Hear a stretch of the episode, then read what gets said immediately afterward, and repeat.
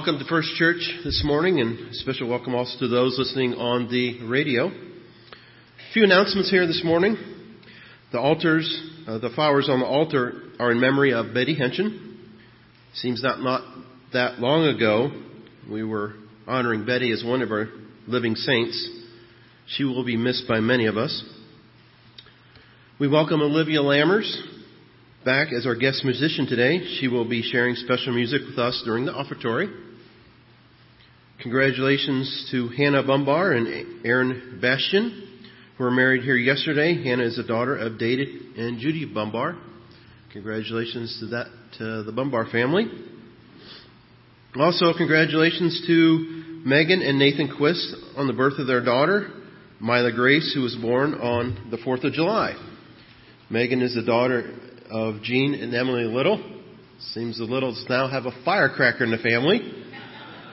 Need to go out and find some birthday uh, birthday candles every year that sparkle, fizzle, and snap. I suppose. Good luck with that, and enjoy that every Fourth of July. Next Sunday, Rick and Monica Hamberkamp will be here and will share a photo presentation in the Ministry Center after church. Um, Tori, if you would uh, come up. This week is a busy one. Oh, that was canceled. Scratch. But Tori will be sharing more about the mission trip this morning due to, uh, and, and do not miss the community block party tomorrow night in the parking lot or the free car wash on Tuesday from noon to 3 p.m. also in the church parking lot. I think they moved you, didn't they, in the program? Okay. Thank you. I didn't get that. That was not on here. Okay. Please rise and join me for the call to worship. the call to worship this morning is taken from Psalm 32. Blessed is the one whose transgressions are forgiven, whose sins are covered.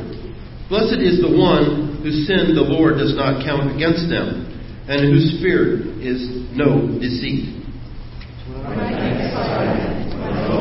Away, through my groaning all day long, for day and night my strength was sapped as in the heat of summer. Then I acknowledged my sin to you and did not cover up my iniquity. I said, I will confess my transgressions to the Lord, and you forgave me the guilt of my sin. Therefore, let all the faithful pray to you while you may be found. Surely the rising of the mighty waters will not reach them. You are my hiding place. You will protect me from trouble and surround me with songs of deliverance. I will instruct you and teach you in the way you should go.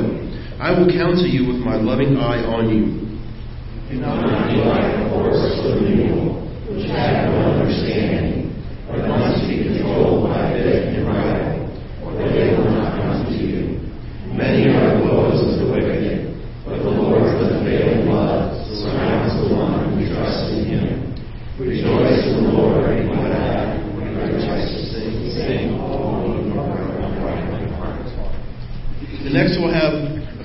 songs. The first one is a new song, and Adam's going to lead us in that. So join in as best you can and see if we can follow along and praise the Lord this morning.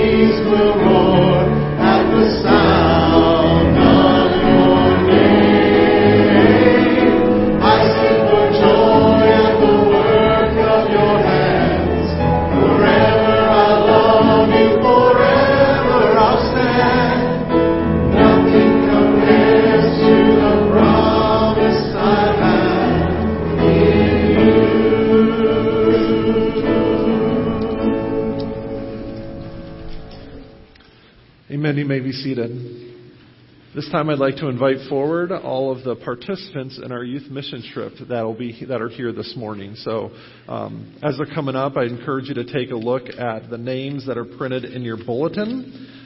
Notice there's a lot of names there, and that's a wonderful thing. Um, so, for sake of time in our service, I'm not going to read them all, but you can see all their smiling faces and uh, and read their names here in the bulletin. Um, as they're coming up, I also want to invite our, any of our current elders that are here this morning. Uh, after Ter- Tori and I share for just a moment, we're going to pray for them, and so we want the elders to be up here in order to, to lay hands on them and pray with them as well. So we invite you to come forward at this time also. Man, I'm getting pushed all the way yeah. over here. This is awesome. So Tori's going to take a few moments and share about what they're going to be doing this week, and then um, I'll follow up with that with some encouragement and prayer. Yeah. Tori. Good morning. So this week, uh, today is day zero of our local mission trip, um, and we are so excited. This isn't even half of the kids that are going to be here this week. Um, we have 23 kids signed up, so there'll probably be about 30 of us total.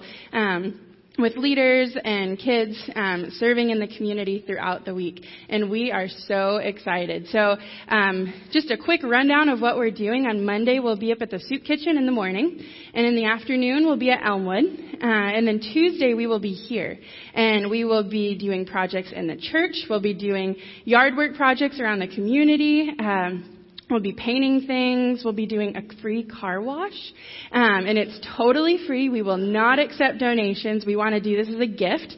Um, so the car wash starts at noon. So if you want your car washed, we will do that for you happily. Um, and also on Monday night, we're having a community cookout. So that starts at 6 o'clock. There'll be burgers and hot dogs. We'll have Nine Square out. We're going to get the basketball hoops out. It's going to be a fun night. There'll be music.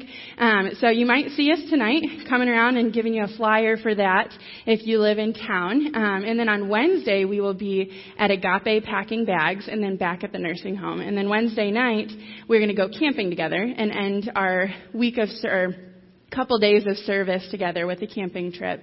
So we're excited. Our theme this year is Be Different, um, and it's based off of 1 Peter 2, 11 and 12, um, of live such good lives among the pagans that even though they think you're doing wrong, they still praise God. So um, looking at what it means to live for Christ and how that makes you a little different, but that's okay. Um, so that's what we're doing. As always, we would love your prayers.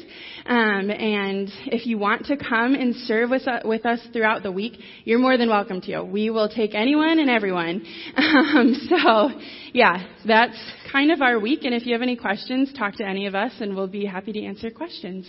Awesome. Thank you, Tori. And I don't know, I know some of you are familiar with how this trip all came about. Originally, the plan was to go with YouthWorks, which we've done in the past, and be in Chicago. Well, after that was fairly planned out, we realized that there were some scheduling conflicts and things weren't going to work out. And so we kind of had to hit the brakes on that and change gears and we decided to do a local trip. And we weren't sure exactly what that would look like or how that would, how that would uh, work itself out. But one of the things that did happen is that the group size more than doubled. And I just think that's an amazing thing. The, the way that God was working in and through that, a trip to Chicago would have been great, of course, but, but by switching gears and staying here, it allowed more people to be involved and more of these teenagers to participate. And I just think that's a wonderful thing to, to see all of you up here and the others that weren't able to be here today. Um, it's going to be great to see them involved in this trip when they wouldn't have been able to um, with those other plans. So, so praise God for changing things up on us. we don't always take the time to do that. When He changes our plans, plans. It's not always something we, we initially think to praise him about, but here's a great example of how he had something better in store for this group than what we originally thought. I want to take a moment and just, uh, just share a word of scripture and then we'll pray for you guys. Um, when we think of missions, we often think of the Great Commission that Jesus gives his disciples at the end of Matthew chapter 28.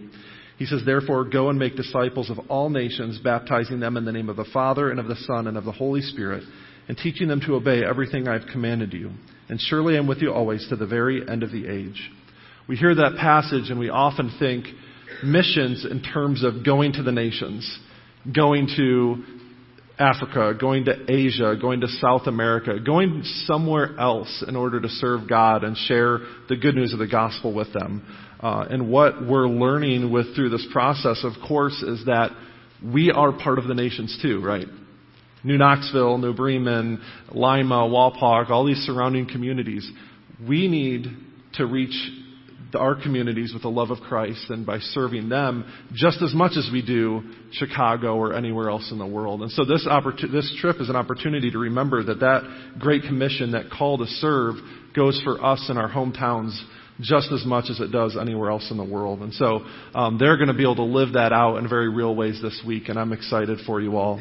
Um, I have a couple questions for you. If you've been on a mission trip before, um, these questions are going to be very familiar. They're the same ones we asked last week, but or excuse me, last year. But we think this is an important thing, and as, even though you are staying local and it is a little different uh, approach to missions this year, uh, we still believe you are a group of our church that is being sent out to do God's work. And so uh, we want to ask you a few, uh, a couple questions just to show that you understand that and that and that we as a church are supporting and, and praying for you as well.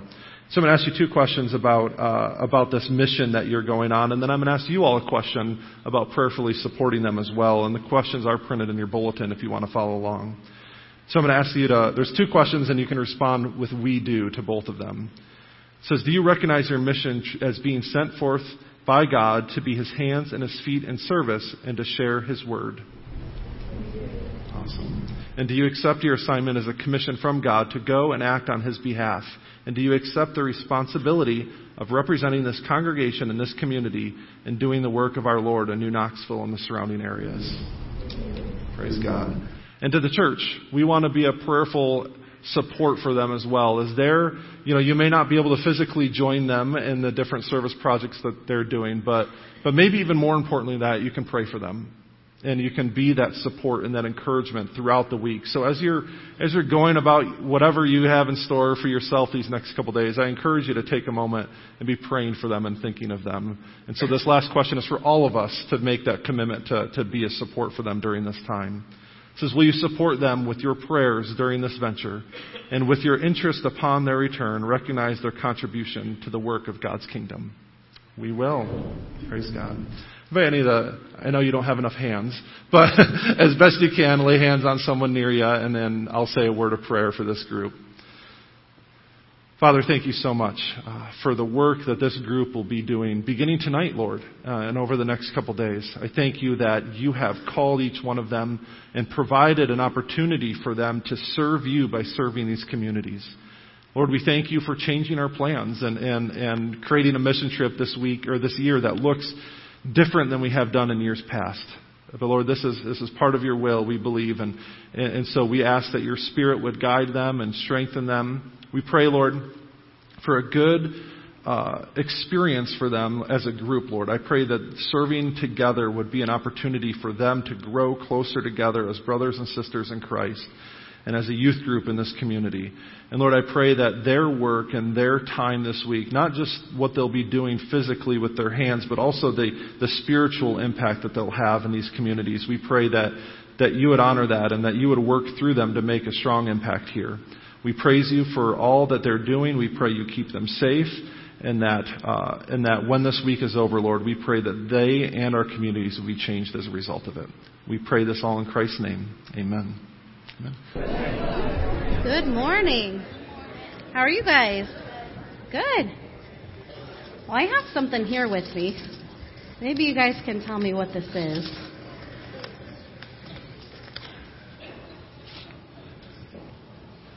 I don't know if you guys can see this because some of you are down really low. Do you guys want to look up here? I don't know if you guys can see it. What do I got? What kind of seeds? Maybe flower seeds? Seeds. You got flower seeds? Well, these are flower seeds, and they're all different kinds of seeds. It's from a wildflower, wildflower pack.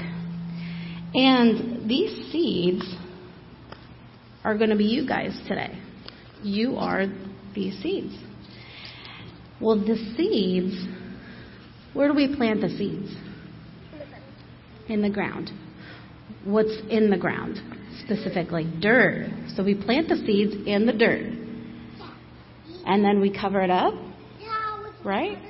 All right. So we're going to call God the dirt. Well, what do we, once we have the flowers in the soil, covered up, then what do we do? What do we do to make them grow? You put water on them. You're right, Tucker. So you put water on them. Do you just do it once? How many times do you water? 50? Maybe more. Would you maybe do like once a day? Yeah? One a day. Once a day. All right. Tucker says once a day. I agree. I think you need to water plants at least maybe once a day. Maybe not a lot of water. But she does it two times. Does she does it two times? Well, she really loves her flowers then. So, all right. So we do one time a day, and we water the flower seeds in the soil. She did it one time. All right. So we water the flowers in the soil, and then what happens? They grow. It grows. Good job. It grows. How big do flowers get? So big. so big. I think some are really tall, like maybe a sunflower seed. Some are really, really short, like maybe like a succulent or a ground cover or something. Some are really, really small. Can you give me that flower right a there? is smaller than a flower. Give me the bowl too. Here's a flower that we planted. And how big is it? Little Little. Does it have what does it have on it? flowers. Flowers. Well, here's how I think in our Christian lives planting works.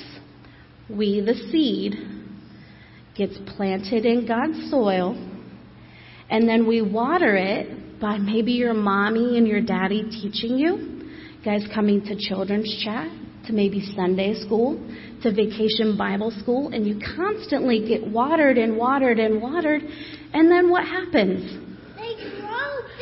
They grow big. You grow, you grow, you grow, you grow, you grow. I'm still growing.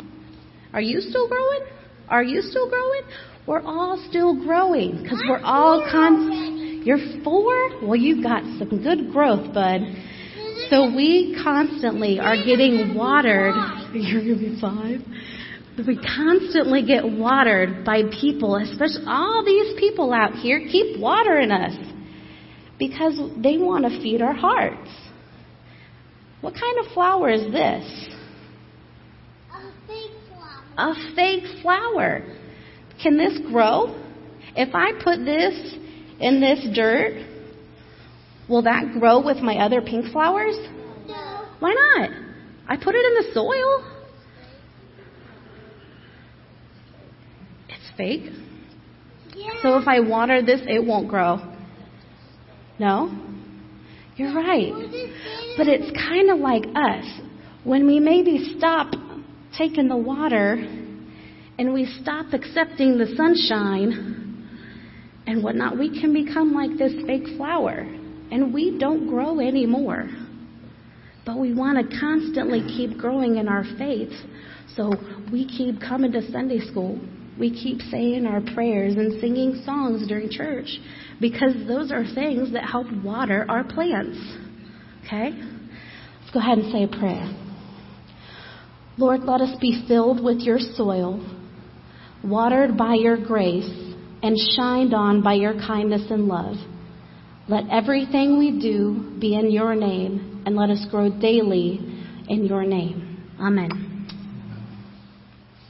Thank you, Shelby.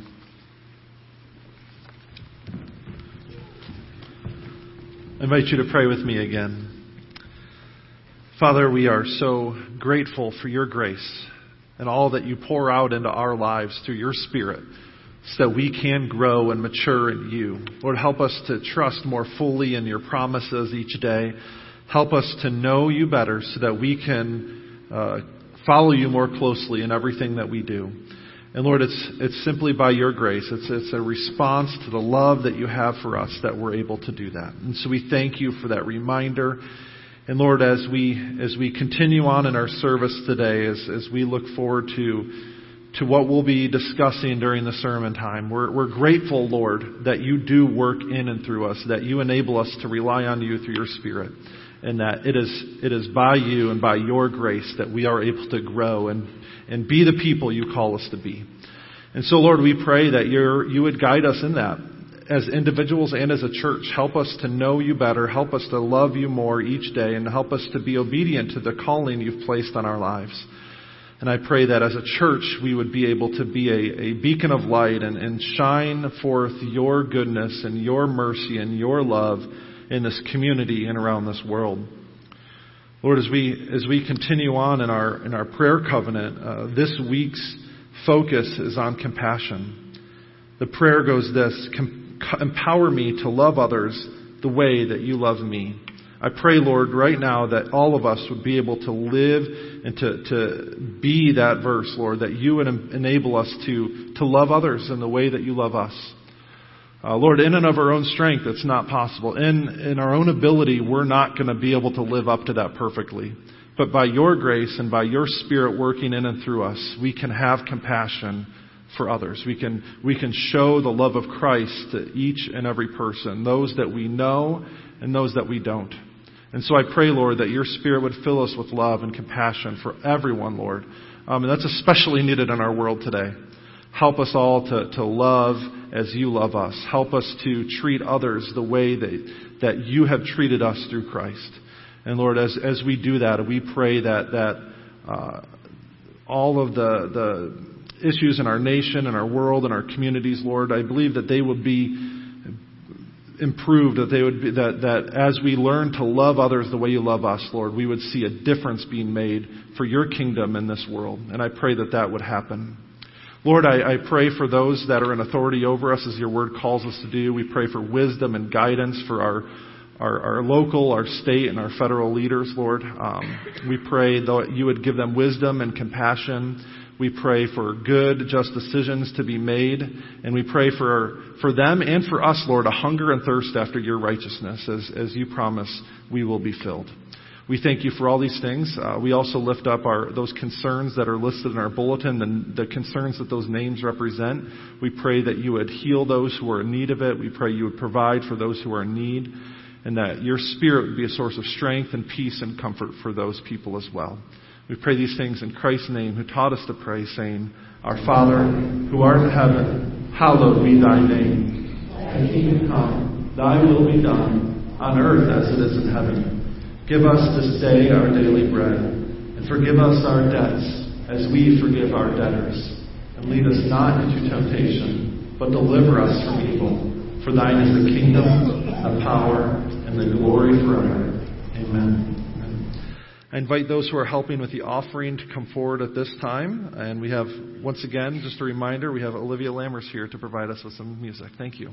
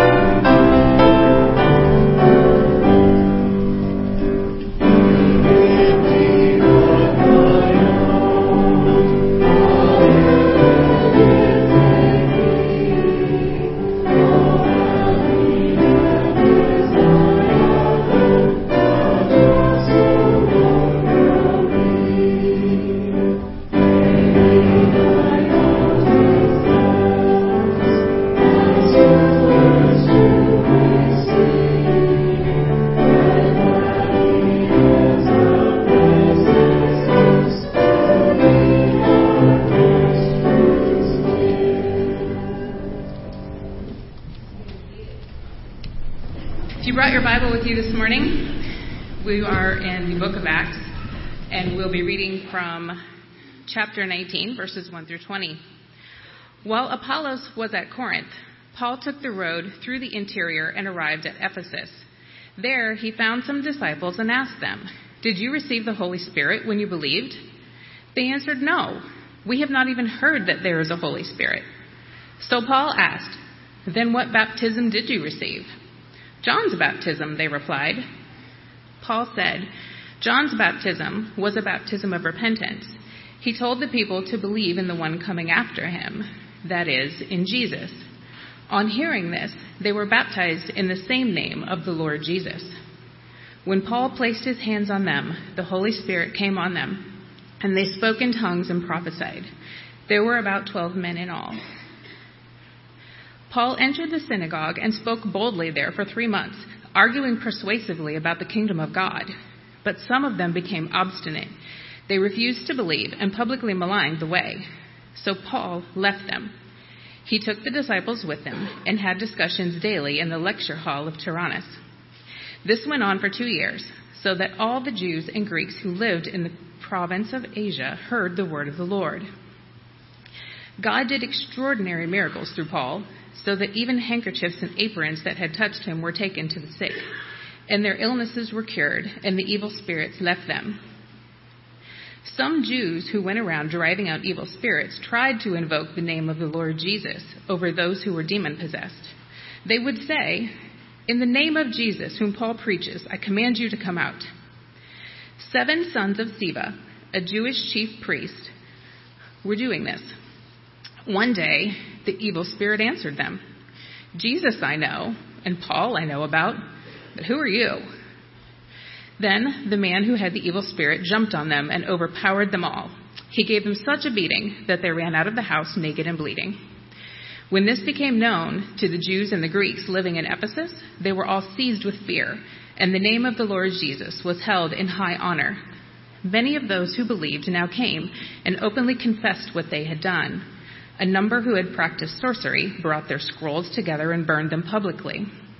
When they calculated the value of the scrolls, the total came to 50,000 drachmas.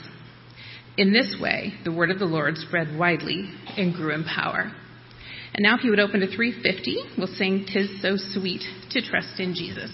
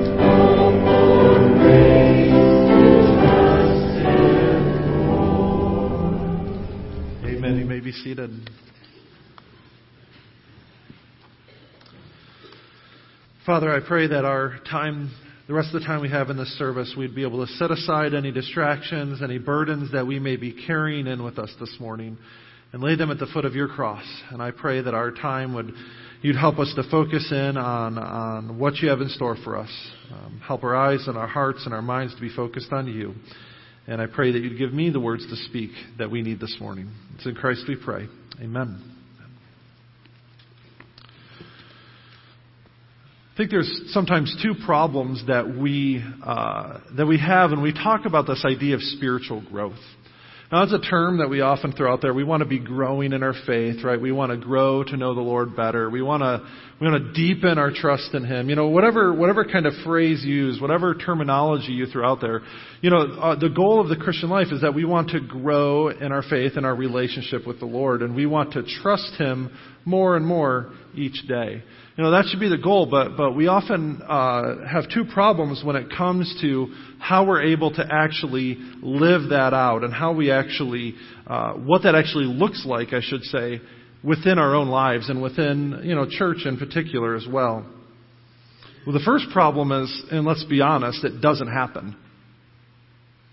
Right? We, we, we say we want to grow in our faith. We say that we trust the Lord and we want to know Him better, but but we're not actually living it out and we're not actually doing it. You know, we, we, we, we talk the talk, but we don't always walk the walk, right? And so that, that may look different for a lot of people, but, but we have the problem of, of not growing in our faith the way that we know that we should. And so that's one problem that we often face. And the other problem on the other end of the spectrum is that we, we make spiritual growth, we make relying on Christ too, too programmatic, too rigid, too, too invested in, in step one, step two, step three kind of approach to the spiritual life. We focus so much on, on information gathering or, or behavior modification that we miss the point of what spiritual growth is actually meant to be, and that's to know Christ better, not just here in, in your head, not just in an intellectual way, but also know Him better in your heart, to, to trust Him more, to actually live it out through your life and through your actions. And so we focus so much on, on, on you know, classes to take and, and books to read and all those sorts of things, and they're good, and, and, but they're, they're a means to an end. They're a means to an end, and that end is, is being able to trust in Christ and to rely on Him more fully and be able to be transformed more and more into the image of Christ. And that transformation isn't something we can do ourselves. Shelby's children's chat was great this morning, that image of a seed growing into a flower. Because a seed just left by itself isn't going to do you much good, is it? Left in that packet, right? Left, left on its own, it's not going to do any good. But a seed that's planted and cared for and nurtured and put in that right environment will then be able to transform into a plant and grow the way that it was meant to grow. So thank you for sharing that this morning. I thought that was great. And it is a great image for what transformation in the spiritual sense is meant to look like. As we grow in Christ, as, as He works in our lives and works in and through us, we become the people that God intended us to be. We become more and more like Him as we're able to depend on Him more and more. You've probably heard the phrase that, that it's not about what you know, it's about who you know. Right? And, and, and in a very real sense, that's what spiritual growth is about. It's about knowing Christ. It's about knowing Him and, and being able to rely on Him more and more. Now, what you know is important too right? Because it's, it's through reading scripture, it's through a, a, prayer life, it's through those things that we're able to know Christ better. That's how God has chosen to reveal himself is, is through his word and, and, and Christian community like this. But it's ultimately about knowing the person of Jesus Christ and having that relationship with him. That's where that transformation takes place.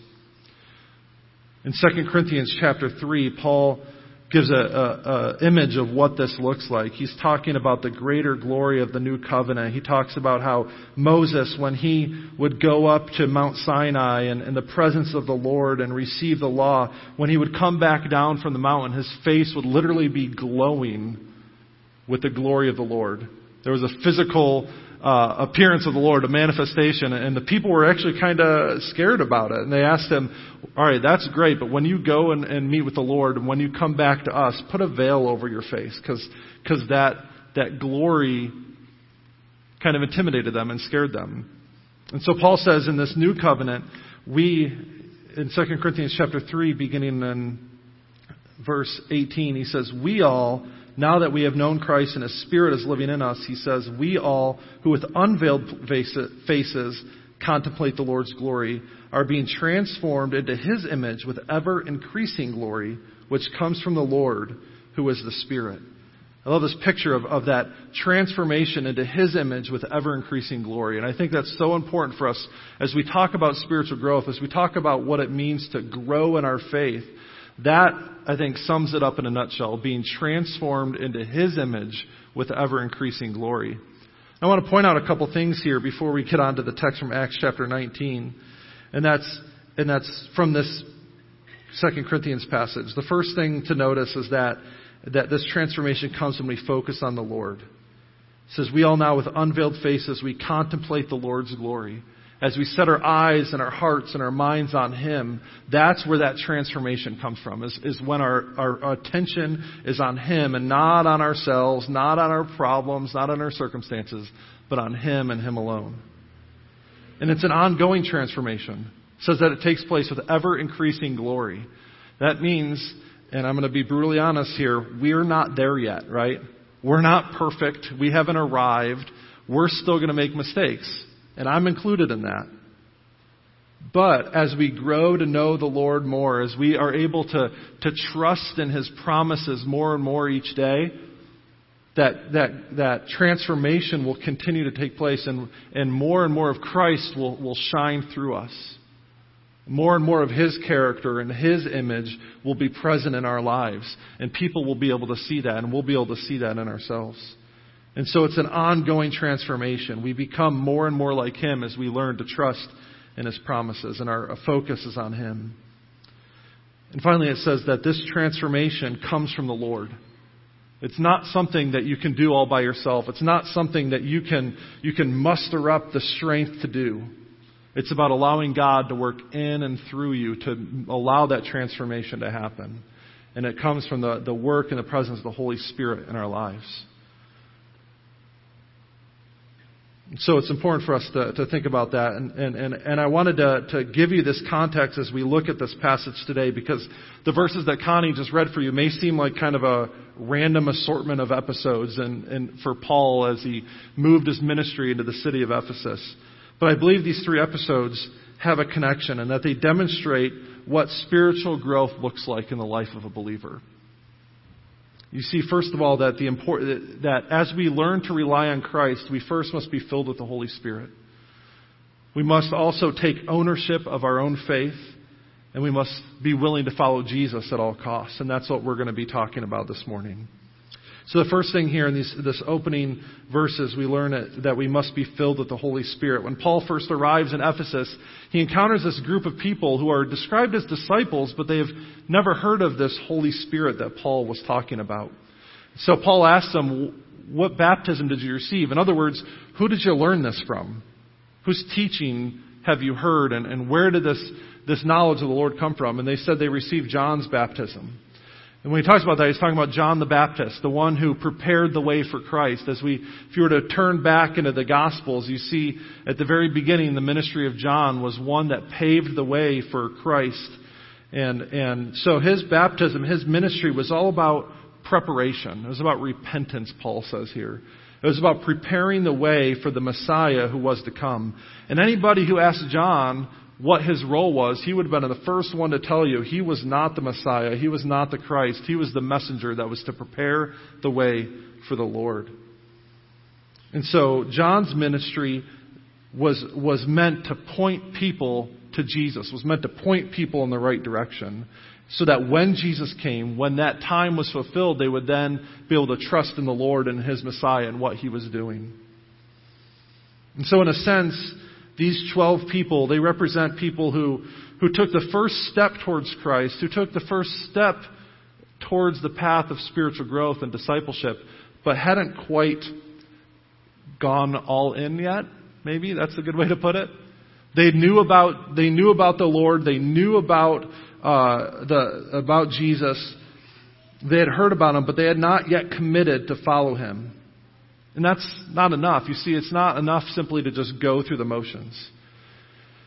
It's not enough to just know about God and know about Jesus and know about the Holy Spirit. We need to take it to the next level, and that, that is that commitment, that trust, that faith that we put in the Lord. In order to fully rely on Christ, then, we need to be filled with the Holy Spirit. And I know when we, when we talk in that way, when we talk about the Holy Spirit being filled with the Spirit, that can make some people a little uneasy. And I think the reason for that is because we, we don't talk about the Holy Spirit necessarily as much as we should. And we talk about God the Father all the time, right? We, we sing songs about God the Father. And so we're very comfortable with language about, about who God is in that sense. We talk about Jesus all the time, of course, right? He's the Messiah. He's the Christ. He was the Savior who came and rescued us from our sin. He's the Son of the Father that was sent in order to redeem the world. And so, so rightly so, we spend a lot of our time talking about Jesus as our Savior. Uh, but we also need to, to remember to talk about the Holy Spirit as, as God's presence here among His people. The Holy Spirit is a third member of the Trinity who, is, who God has given us in order to guide us and to, to teach us and to enable us to live our lives for Him. In many ways, I think the Holy Spirit is like that uncle that we don't always like to talk about that kind of weirds us out a little bit sometimes, right? We're not sure what to always think about him. We know he's there, but, but we don't always know how to respond or how to deal with him. I think that the more we talk about the Spirit, the more we learn about what the role of the Holy Spirit is in our lives, the more comfortable we'll become with that. And, and it is an important thing for us to, to know about because it's the Holy Spirit's presence in our lives that then enables us to live for Christ each and every day.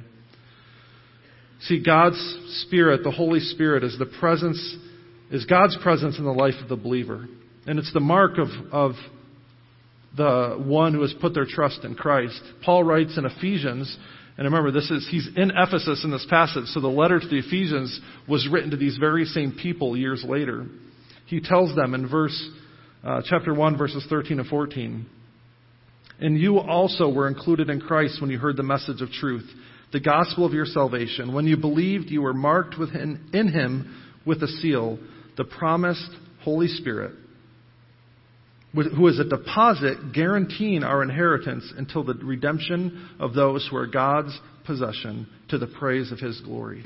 So Paul says here, when you believed, when you put your trust in Christ, when you, when you took that step beyond just knowing about God and truly knowing Him and trusting in Him, says that God gives you His Spirit as a deposit, as a guarantee of that future with Him. So that's the mark of a true believer, is the, the, the presence of the Holy Spirit in their lives. Later on in Ephesians chapter 5 verse 18, he tells them to be filled with the Holy Spirit. And that term there is, is, is meant to not just be like a one-time thing, but it's that constant being filled. It's God's presence constantly in the life of the believer to enable us to live for Him each and every day. I'll be the, I'll, I'll say it once again. I've said this many times and I'll say I'll continue to say it. In our own strength and our own power and our own will, we're not going to be able to, to live for God the way that God desires. It's only by relying on Him and relying on His Spirit working in our lives that we'll be able to live and, and, and honor Him in everything we do. In Ephesians 5, it says, be filled. It's a passive tense. It's not fill yourselves up. It's be filled. It's, it's relying on God to do the work in you to transform you, to change you, to be more like Him.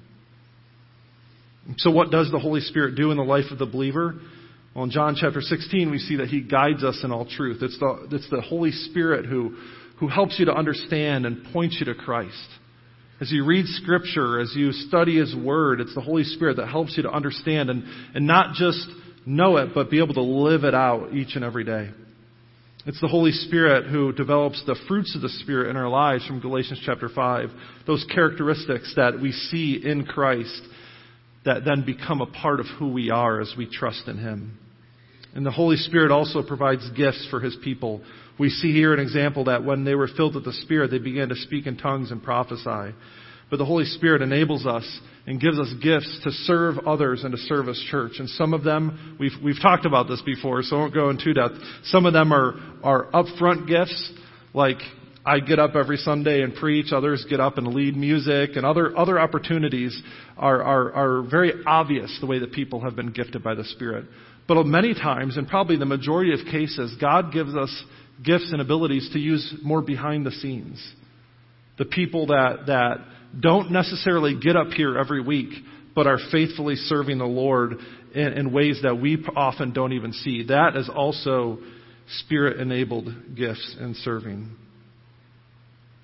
And so, how do you know that you've been filled with the Spirit? What does that mean? It means that we learn to rely on God's promises, not our feelings and experiences. See, our feelings can come and go. Our feelings are fickle. But the one thing that we can hold on to, no matter what we're experiencing in the moment, is the truth of God's Word. And in that passage I read to you from Ephesians, promises us that as we put our trust in Christ, He gives us His Holy Spirit. And so that's, that's what you hold on to. If you question, is the Holy Spirit present in my life? We always turn to God's Word and says, if I've trusted in Christ, if I know Him, then, then God's Word says He is here with me. And that's what you rely on not any other sort of experience. I've talked with worship leaders uh, through through you know my time in seminary and other places that said, you know, I can I can play certain songs and and and and play my instrument in such a way that it'll provide an emotional experience for people. But that can be you know that that doesn't mean that the holy spirit is moving right we can those emotional experiences can come and go but the truth of god's word remains all the time we also need to, uh, the second thing here about what it means to rely on Christ is that we need to take ownership of our faith. This middle story in this passage just cracks me up. These people that, that hear about Paul's ministry and what he's doing, they hear about this name of Jesus and all the miracles that they're able to perform, and they want to be able to be a, to do that as well. And so they begin to go around and trying to cast demons out, try to heal people uh, by, by, by using the name of Jesus and in the name of Paul. And, and one time as they're doing this, the, the spirit within the person looks up and he says, I know Jesus, I've heard of Paul, but who are you? And there's just this moment of, it's, I think it's meant to be funny almost to the point, like, who are you? Why should I listen to you? Right? You see, the problem that these people were having is that they were relying on someone else's faith. They were relying on Paul's faith. They were relying on that. They, they didn't, they weren't living in the authority of, of God themselves. They hadn't trusted in Christ in the way that, that Paul and the others had. They were just trying to, to live out a secondhand faith. See, God doesn't have any grandchildren. Nobody becomes a part of God's family on the basis of a parent or a grandparent or even your pastor's faith. Each one of us, we all need to trust Christ ourselves. We need to, to become one of God's children by, by making that decision to, to put our trust in Him. Jesus says in Luke chapter 9, verse 23, He invites us that if we want to be His disciples, if we want to follow Him, we must daily take up our cross and follow Him. And that's an invitation to each one of us. And it's an invitation that we must accept. It's a day by day, sometimes moment by moment decision to trust God's promises more fully. And the third thing we see here in this passage is we must learn to follow God at all costs. One of the things that, that we've learned about the city of Ephesus uh, through archaeology and other historical records is the focus that this city in particular had on the magical arts. There were people there who claimed to be sorcerers and magicians, and they would have these spells and these scrolls that they thought gave them power over nature, or gave them power over spiritual things. And so as Paul arrived and his ministry progressed through the city of Ephesus, these people who had once trusted in those things began to put their trust in Christ instead. And so it says here that they began to come and they, they would openly confess what they had been doing. And they even got to a point where they, they would gather their scrolls and they, they burned them in order to destroy them and remove the power that those things had over their lives. You know, in many ways, we need to, we need to ask ourselves, what are we willing to give up in order to follow Christ? What are we willing to, to put aside in order to follow Him more faithfully and, and closer each day? Following Jesus means that we must be willing to turn away from anything that hinders our walk with Him. Obviously, we need to turn from our sin. If there's things in our lives that are, that are hindering our walk with Christ, habits or thoughts or emotions, we need to turn from those things and trust in Christ to, to, to remove those things from our lives. But sometimes that cost that, that may be financial, it may be material, it may be relational. And so we need to be willing to part with anything that distracts us from our walk with Christ. Even sometimes the good things in our lives that are not pleasing to God, the things that may be beneficial to us, we need to be willing to part with those things in order to follow Christ more fully. Wanna, we need to realize that the cost of changing must be less than the cost of remaining the same. We value so much the things of this world that we don't often really give God the time of day. And so we must be willing, willing to change those things. So I want to read uh, in closing Hebrews chapter 12, verses 1 through 3, which encourages us to cast aside the things that, that trip us up and to follow Christ. It says, Therefore, since we are surrounded by such a great cloud of witnesses, let us throw off everything that hinders and the sin that so easily entangles, and let us run with perseverance the race marked out for us, fixing our eyes on Jesus, the pioneer and perfecter of our faith. For the joy set before him, he endured the cross, scorning its shame, and sat down at the right hand of the throne of God. Consider him who endured such opposition from sinners, so that you will not grow weary and lose heart.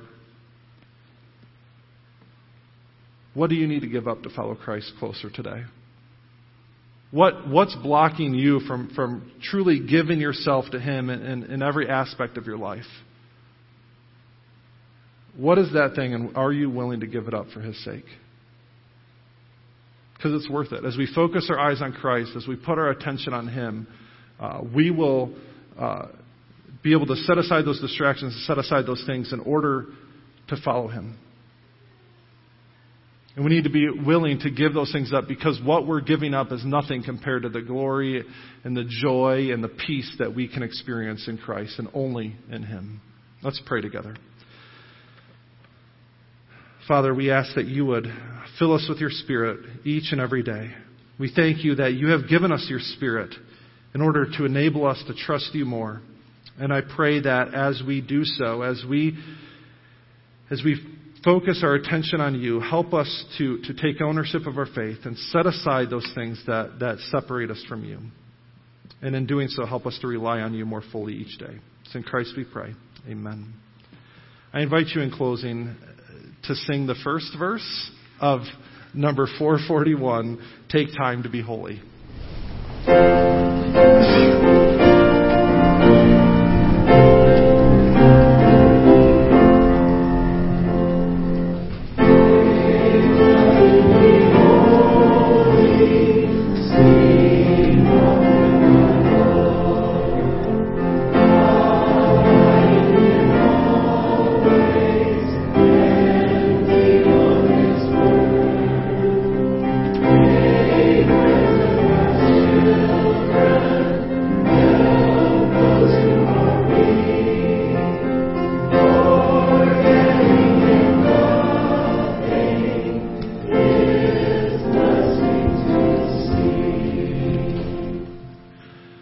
Grace of our Lord Jesus Christ, the love of God, and the fellowship of the Holy Spirit be with you all. Amen. Go in peace.